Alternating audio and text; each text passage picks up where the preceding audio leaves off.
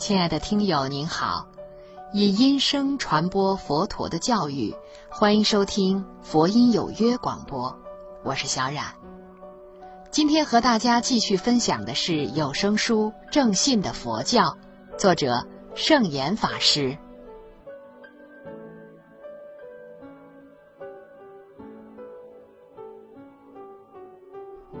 有人问：修学佛法最好修学哪一宗呢？圣严法师说，在前面我们已经讲过，佛教的各宗各派都是由于学佛者的根性及时代环境的不同而产生的。所以，如果站在佛教的根本立场上说，宗派是多余的；如果执一非全，那不单单是学佛者个人的损失，乃是整个佛教的不幸。正像浙江的宁波人喜欢吃臭，湖南人喜欢吃辣，山东人喜欢吃辛，山西人喜欢吃酸。那么你说，究竟哪种该吃，哪种不该吃呢？佛教的内容无所不包，虽不即是科学，但不违背科学；虽不即是哲学，但却超乎哲学；虽不即是文学，但却确有文学；虽不即是美学，但已创化了美学。虽不即是宗教，但也不缺宗教的素质。因此，我们修学佛法最好是选择近于自己根性或者兴趣的作为入门的方便。在中国的大圣八宗之中，唯识近于科学，三论近于哲学，华严及天台近于文学，真言及净土近于美学，禅宗是佛法的重心。太虚大师说。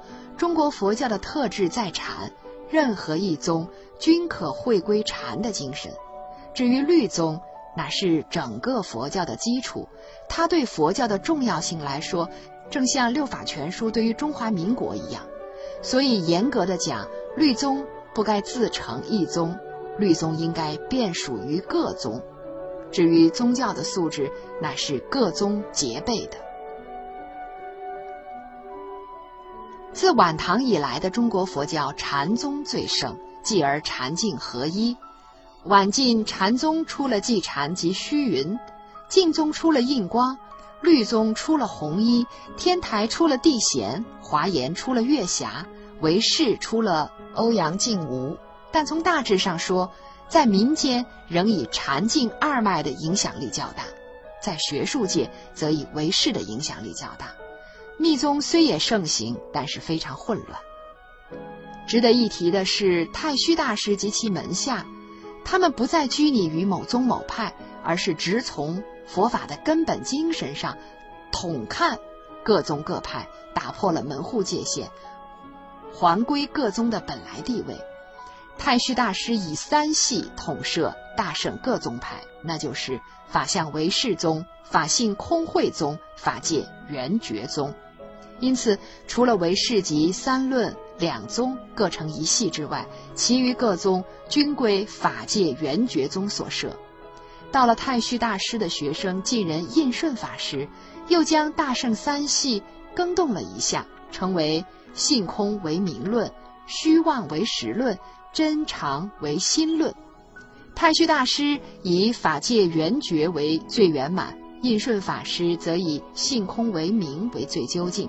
前者一生推崇《起信论》及《楞严经》，后者宗本阿含教义，贯透般若空的思想。人家说他是三论宗，他却否认此说，因为中国的三论宗已经渗入了中国的思想，而非印度空宗的思想。事实上，不管你叫它什么名字，放在什么地方，玫瑰花总是一样的香。古今朱大德的左盼右摄，乃是为了使人更加明白佛法的内容和研究的系统与方法。若要修学，凡是走上了路，法法皆通涅盘城。因为佛法只有浅深圆扁之别，没有好坏是非之分。浅是深的基础，深是浅的进展，扁是圆的部分，圆是扁的全体。而从研究上说，必须脉络清楚，所以要左判右摄。不过到此为止，我们应该注意，中国的大圣八宗已经归纳成了三宗，八宗的门户应该不复存在，乃至大小圣的界限也当一律铲除，必使整个的佛教重归统一。如果尚有什么人要做某宗某派的孤臣逆子，希望成为某宗某派的第几代祖师，那是没有必要的事儿了。事实上，历代高僧未必就是某宗某派的第几代祖师，徒有法卷授受的所谓四法门人，也未必就是有政务的高僧。至于大圣与小圣之分，也根本不受南传上座部佛教的欢迎。中国人说他们是小圣。他们也会说大圣是非佛教，这种分河饮水而彼此轻视的局面，谁说是合理的呢？然而，对于一个初进佛门或将进佛门的人来说，起步点的选择是必须的。以圣严法师的看法，初出家的比丘或者比丘尼应该先学僧尼律仪，但却不必就入律宗。晚年学佛的在家居士应该专心念佛，但却不必就入净土宗，也不必就是念的西方阿弥陀佛，还有兜率内院的弥勒佛、东方的药师佛与阿处毗佛等等。如果是以学术思想的态度来亲近佛教，那么般若空寂为是有的两大系是最富有发掘价值的宝藏。以修学的形成来看，可以分为两种：一是难行道，一是易行道。难行道是指自出发菩提心起，生生世世行菩萨道，生生世世牺牲自己而成全众生，那是靠着所发的愿力维系住一生又一生的救世工作，这是非常艰难的法门。如果愿力不够坚强，往往会在再三再四的挫折之中退心。但是这一行门的形成却比易行道来得快速，要比修学易行道更早达到成佛的目的。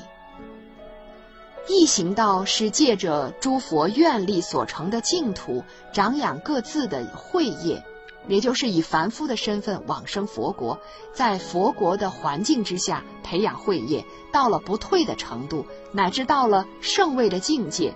再入凡界行菩萨道而广度众生，所以这是比较安全而稳当的，却是迂曲而缓慢的。一般没有自信或者信愿不够坚决的人，最好是修学易行道。易行道的宗教价值及其作用，可以说与基督教的求生天国有着异曲同工之效。虽然两者的内容不可同日而语，但其强调信的力量则几乎一致。再说，基督教讲信望爱，佛教则强调信愿行鼎足而三的功能。所不同的是，佛教是以众生的本身为主，基督教则以上帝为主。基督教的出发点及其目的，无非是为了上帝的权威，服从上帝的权威，依赖上帝的权威。佛教则为以众生自己的力量感通诸佛而期进入佛土，与佛同处。所以，除了死心塌地的信，还需要与佛的愿力相应，才能往生佛国。诸佛的愿力有通有别两种，通愿是诸佛共通皆有的。那么，通愿就是众生无边誓愿度，烦恼无尽誓愿断。法门无量誓愿学，佛道无上誓愿成，这四弘誓愿。那别愿呢？是诸佛个别成就的愿力，比如阿弥陀佛的四十八大愿，药师佛的十二大愿。唯有我们也发了诸佛的通愿，才有进入诸佛国土的希望；也唯有能与某佛的别愿相应了，才有升到某佛国土的可能。这一点在今日以念佛而求往生佛国净土的人们几乎很少注意到。同时，当我们修学净土行的易行道时，必须要把内心的至诚感受表现到生活的言行上来。净土的众生是身口意三业清净的，我们凡夫虽不能做到绝对清净，也当尽量使自己的身心净化。净化的科目便是五戒十善。如果内心向往净土，行为不求净化，那对临终往生佛国的希望也是有怀疑的。佛教的本质是崇尚智慧的，但从宗教的立场来说，与其说智慧是入佛的方法，倒不如说智慧是修学佛法的目的。固然有人是从知解而信仰而实践，但也有着更多的人信佛学佛，并没有经过知解教义的考验，但由信愿行的实践而可以达到应达的目的。信愿行的本身却不一定要有慧解的支持。因此，不懂教义或者也不能接受教义的人们，同样可以信佛学佛。他们虽然不懂教义，却也同样能够得到宗教信仰的实意。比如净土的行者，虽然上中下三根兼备，虽不乏饱学之士，但从大体上说，净土行的修学则近似这一类型。再如中国的禅宗。主张不立文字，主张言行路绝，心行灭处。他们不需要繁复的知识，因为他们能从独行之中自然见到慧光，那就叫做开悟。正因为如此，禅宗也就最合适中国人不求甚解而崇时尚的口味了。但这否定了肢解隔腾以后的信仰，绝不等于可笑的迷信。故在禅宗高僧的语录中，无一字。不是智慧的结晶，所以禅净二门最受千百年来中国人的欢迎，因为这是不必要高深的理解知能作为入门的先决条件，但也因此而引生了若干的流弊，使部分根浅障重的学者流于愚昧、疑迷、盲修瞎练、执己非他而不自知的地步。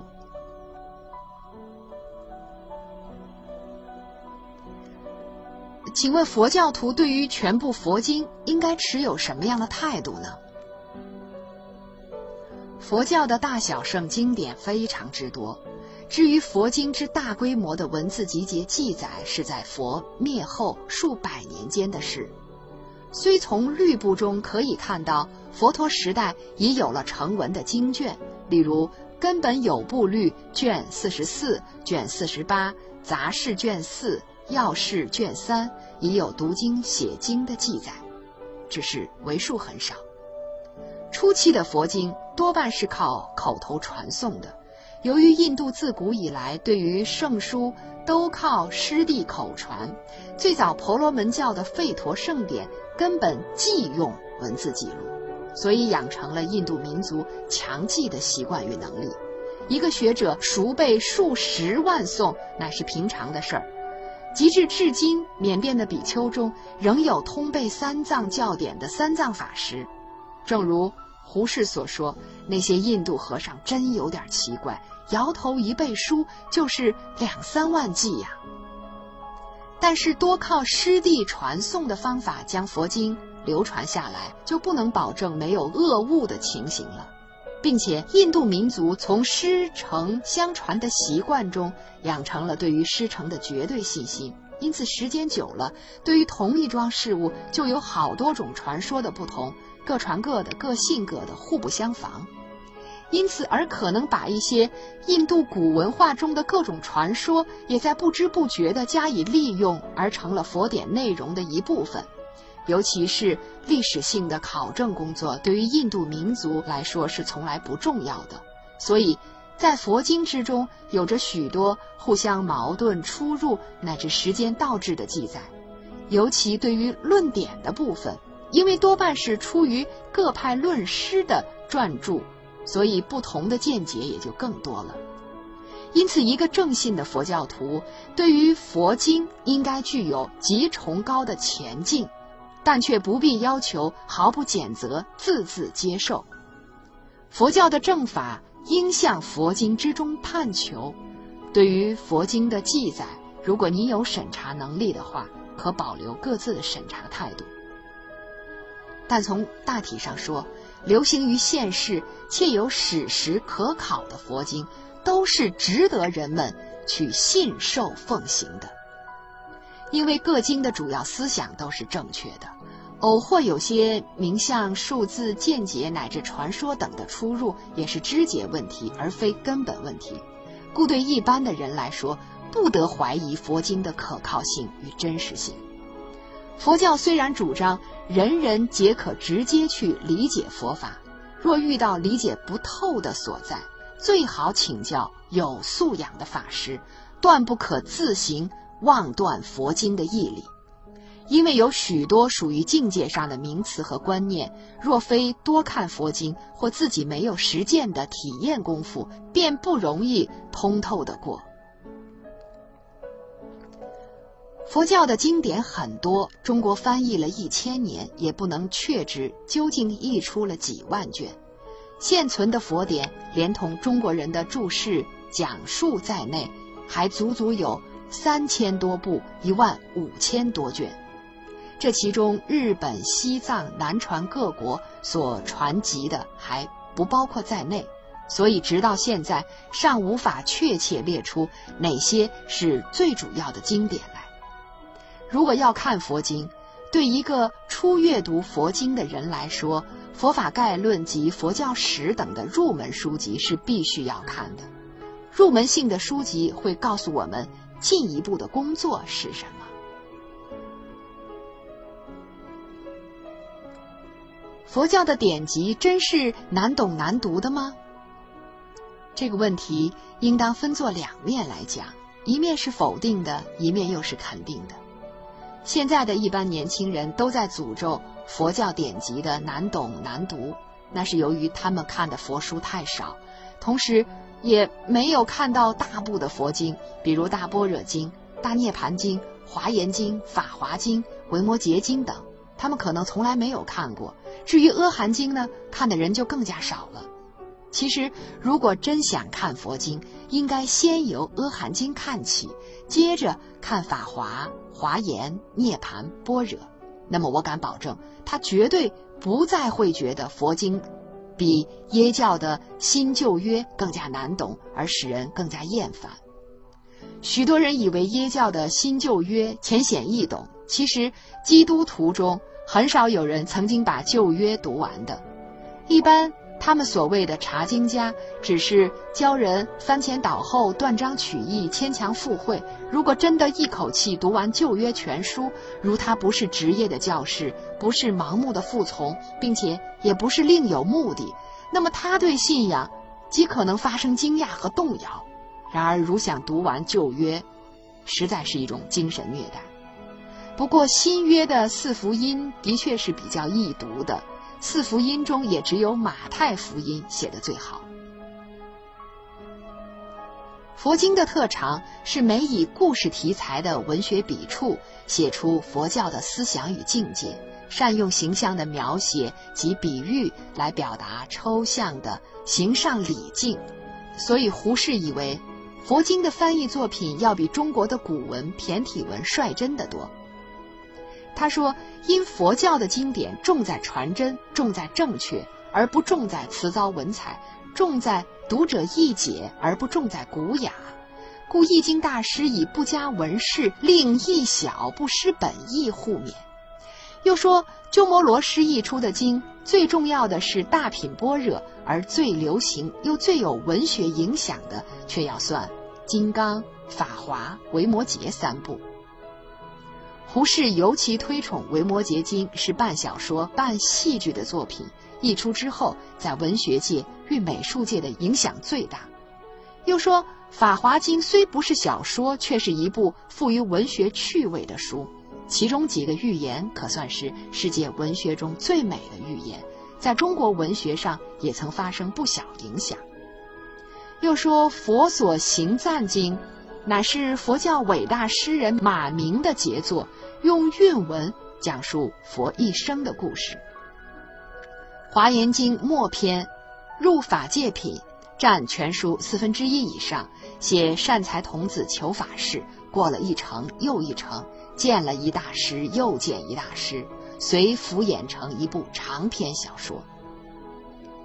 我们知道，胡适并不信佛，他对佛法的见解我们无法苟同，但他是近代中国白话文学运动的开山鼻祖之一，他却以为佛教的经典富有语体文学的崇高价值。那么试问，佛经是否真的难以读懂呢？除非你老早存有成见，否则你当不至于点头说是吧？然而，如果读到大小圣著家的论点，那就真的要使你大伤脑筋了。特别是大小有宗的论著，那些陌生名词，那些精密结构，那些深邃思想，若非有了相当高的佛学素养，看了便是在看天书。纵然是学佛数十年的老佛教徒，如果不曾有过哲学思考及科学方法的训练，也只能望书兴叹而已。正像以一个武侠小说迷的读者突然去读康德与黑格尔的著作，保证你也同样的不得其门而入。那么试问，这样情形的佛典应该要它还是不要呢？不言而喻罢了。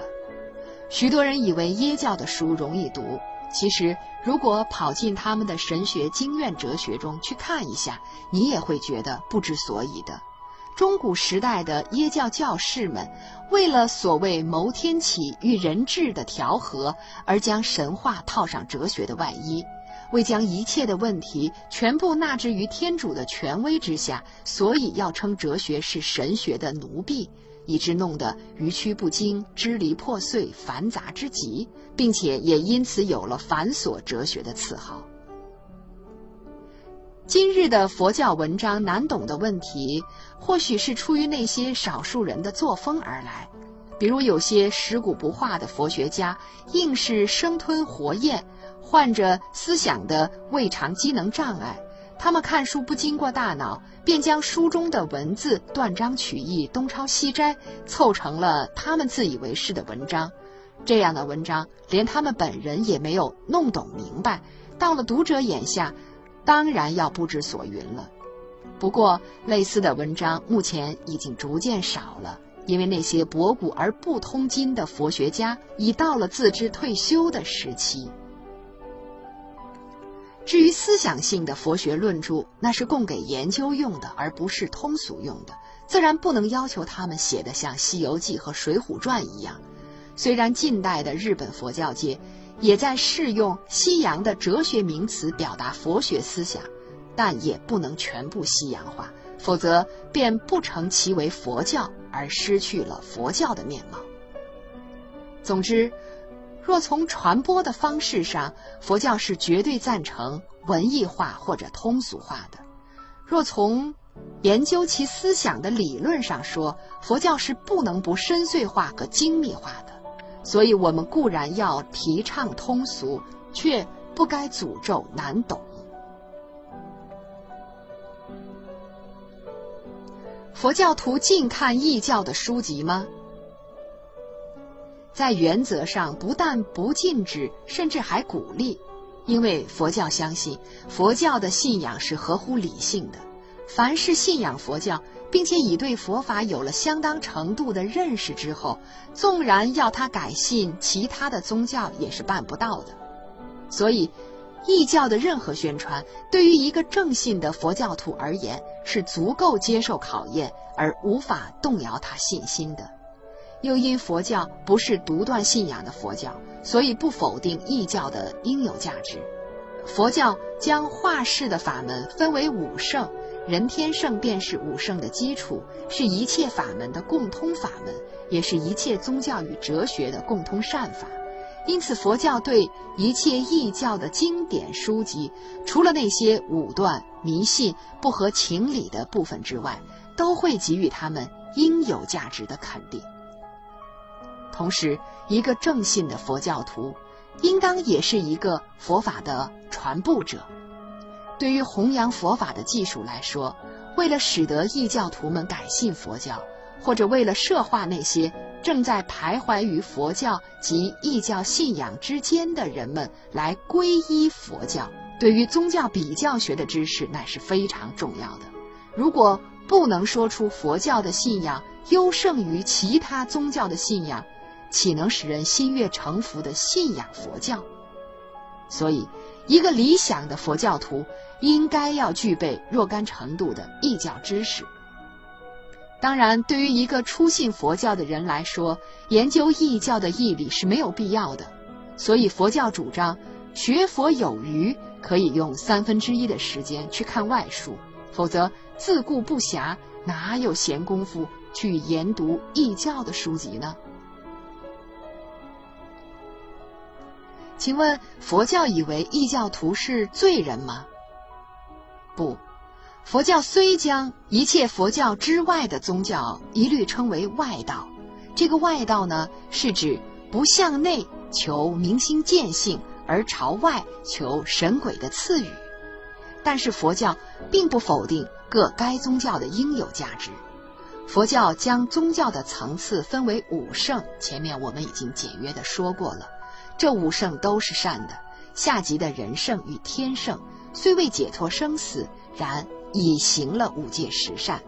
依照佛教的尺度衡量，除了佛教之外的一切宗教都属人天的范围，都为人天的善业而努力，当然不能看作是罪人了。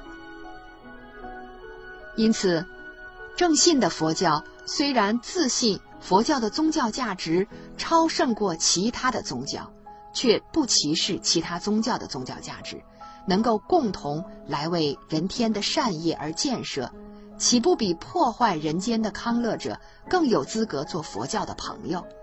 所以，佛教虽然鼓励异教的教徒改宗佛教，佛教却从来不用排他的手段去摧残异教。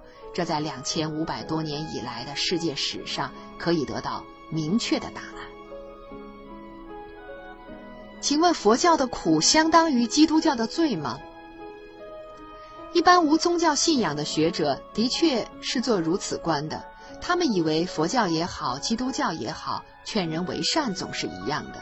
从这劝人为善的基础上，他们就顺理成章地推想到佛教的苦与基督教的罪当然也是一样的了，因为佛教讲。三界的生死是苦海，众生的感受无非是苦，所以修持的目的是在脱苦。基督教讲人类都是罪人，是由人类的第一对祖先亚当和夏娃不听上帝的警告而偷吃了伊甸园的生命和智慧的禁果，所以人类有了生命和智慧，也得罪了上帝。上帝要罚亚当、夏娃的子子孙孙都要受苦。这就称为人类由第一祖先遗传下来的原罪。基督教信仰上帝，原因是上帝派他的独生子耶稣上了十字架，代替信他的人赎罪。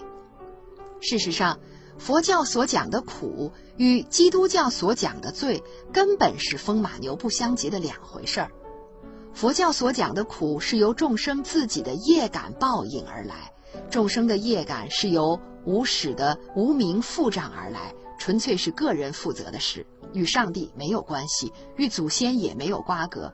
众生由于无名之祸的烦恼而造生死之业，由于生死之业而感生死之苦，正在感受生死之苦的生死之间，又因生死而造无名之祸。就这样，由祸造业，由业感苦，因苦生祸，祸业苦三者。连成一个生死之流的环状，头尾衔接，周而复始，永无了期。因为祸是苦的种子，业是苦的阳光、空气和水，苦才是祸与业的结果，也唯有结果才是真正的感受。所以佛教要把生死之流称为苦趣或苦海，所以要求超越这个生死之流，而不受生死的束缚。生死自由，自主生死，不生不死，便是解脱的境界。不过，佛教求解脱，并不是依靠佛菩萨的救济，佛菩萨只能教导我们如何解脱，却不能代替我们解脱。这与耶稣代信他的人赎罪，根本不能相提并论。因为佛教不承认众生是上帝的惩罚而得罪，尤其不承认人类祖先的罪会遗传到子孙身上。正像罪不及妻奴一样简单明了。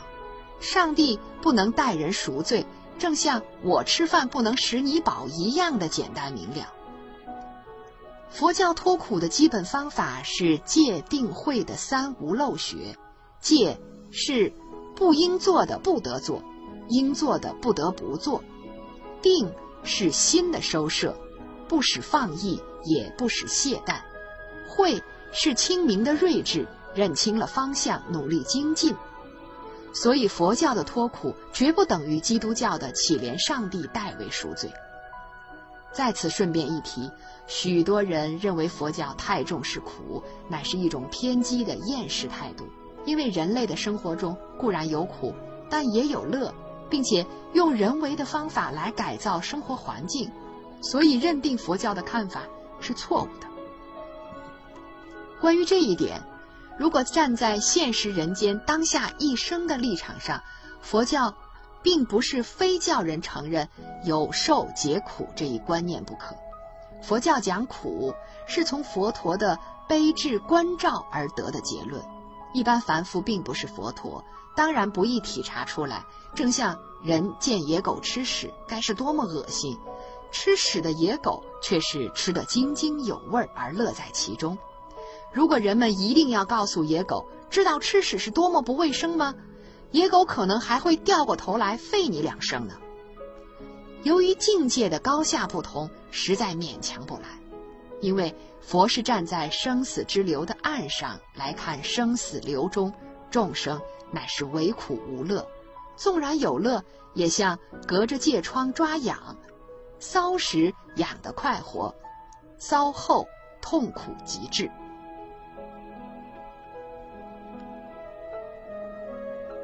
亲爱的听友，今天佛音有约正信的佛教就为您播送到这里，我是小冉。我们下期再会。